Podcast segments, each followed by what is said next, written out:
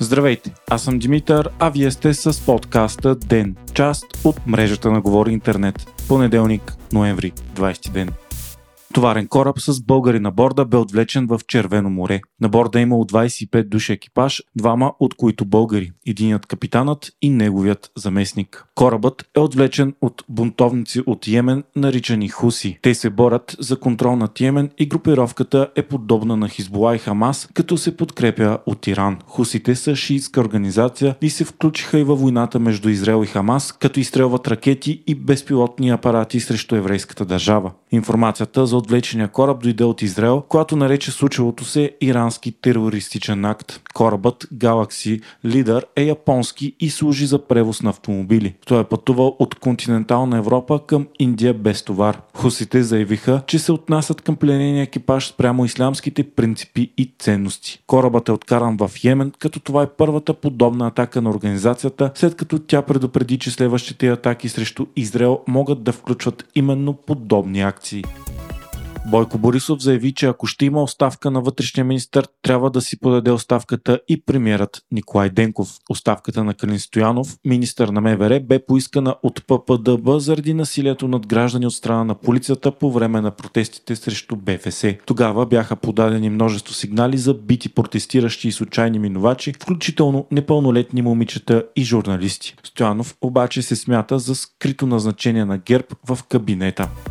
Въпреки събитията от петък, когато се проля кръв в София заради протестите на футболните фенове, ръководството на Българският футболен съюз не подаде оставка. От ръководството заявиха, че ще бъде свикан конгрес през следващата година. Междувременно България изигра последния си матч от квалификациите за Европейското първенство и завърши наравно с Сърбия с 2 на 2, като по този начин завърши годината без нито една победа и на последно място в групата си.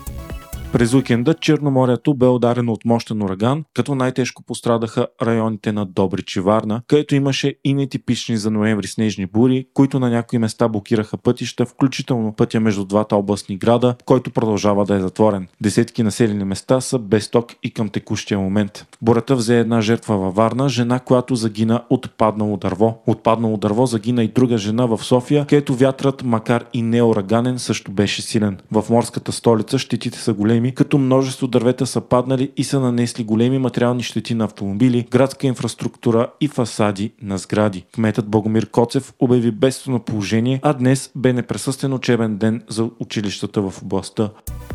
Столичният общински съвет отново не успя да избере свой председател. На Балташ се явиха кандидатът на продължаване промената Демократична България и Спаси София Борис Бонев и кандидатът на БСП Диана Тонова. Нито един от тях обаче не получи необходимите поне 31 гласа за избирането си. За Бонев гласуваха само от неговата коалиция 23 общински съветници, а за Тонева 9, колкото и са съветниците на БСП. Липсата на избран председател блокира работата на Общинския съвет до следващата седмица, когато ще се направи трети опит. Съветниците имат общо 3 месеца, за да намерят решение на ситуацията, като в противен случай ще се стигне до нови избори за общински съветници.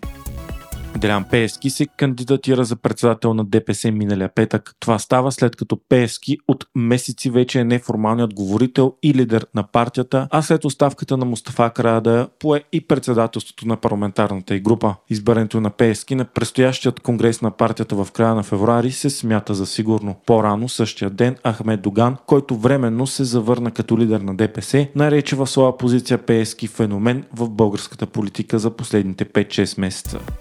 Българският национален отбор по шах за жени постигна пет поредни победи на Европейското първенство и има реални шансове да вземе титлата. Вчера дамите победиха Полша и си гарантираха сигурен медал. Последният кръг от първенството е днес, когато българките ще се срещнат с Грузия. Те са и единственият отбор без поражение на първенството и са начало в класирането с 14 точки.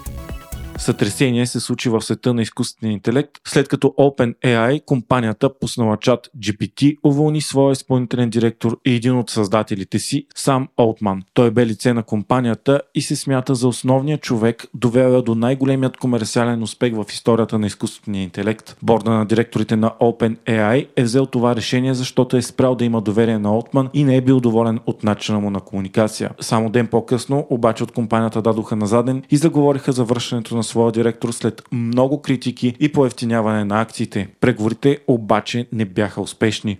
Освен това, редица служители на OpenAI напуснаха в знак на солидарност към Олтман, включително и един от създателите и президент Грег Брокман. Днес излезе и новината, че Microsoft, които са основният инвеститор в OpenAI, назначава Олтман и неговият колега Брокман да ръководят нов изследователски екип за изкуствен интелект в компанията. Всичко това е шок за технологичния свят, тъй като репутацията на Олтман е солидна и той се смята за лицето на технологиите, свързани с изкуствения интелект. Случилото се се сравнява и с събитията от 1985 година, когато тогавашният борт на Apple уволнява Стив Джобс. SpaceX направи второ изстрелване на най-мощната ракета в историята Starship, която в бъдеще трябва да изпраща хора до Луната и Марс. И вторият опит обаче се оказа неуспешен. Ракетата летя 8 минути и достигна космоса на височина от 148 км, но се зриви. Въпреки неуспеха, това е подобрение спрямо първият опит преди 7 месеца, когато Starship летя едва 4 минути. Подобни фалстартове са нормални за прототипи на ракети, особено за такива грандиозни проекти като Starship. Данните от катастрофите помагат на инженерите инженерите да подобрят технологията и да я направят безопасна. Вие слушахте подкаста Ден, част от мрежата на Говори Интернет. Епизодът подготвих аз, Димитър Панелтов, а аудиомонтажът направи Антон Велев.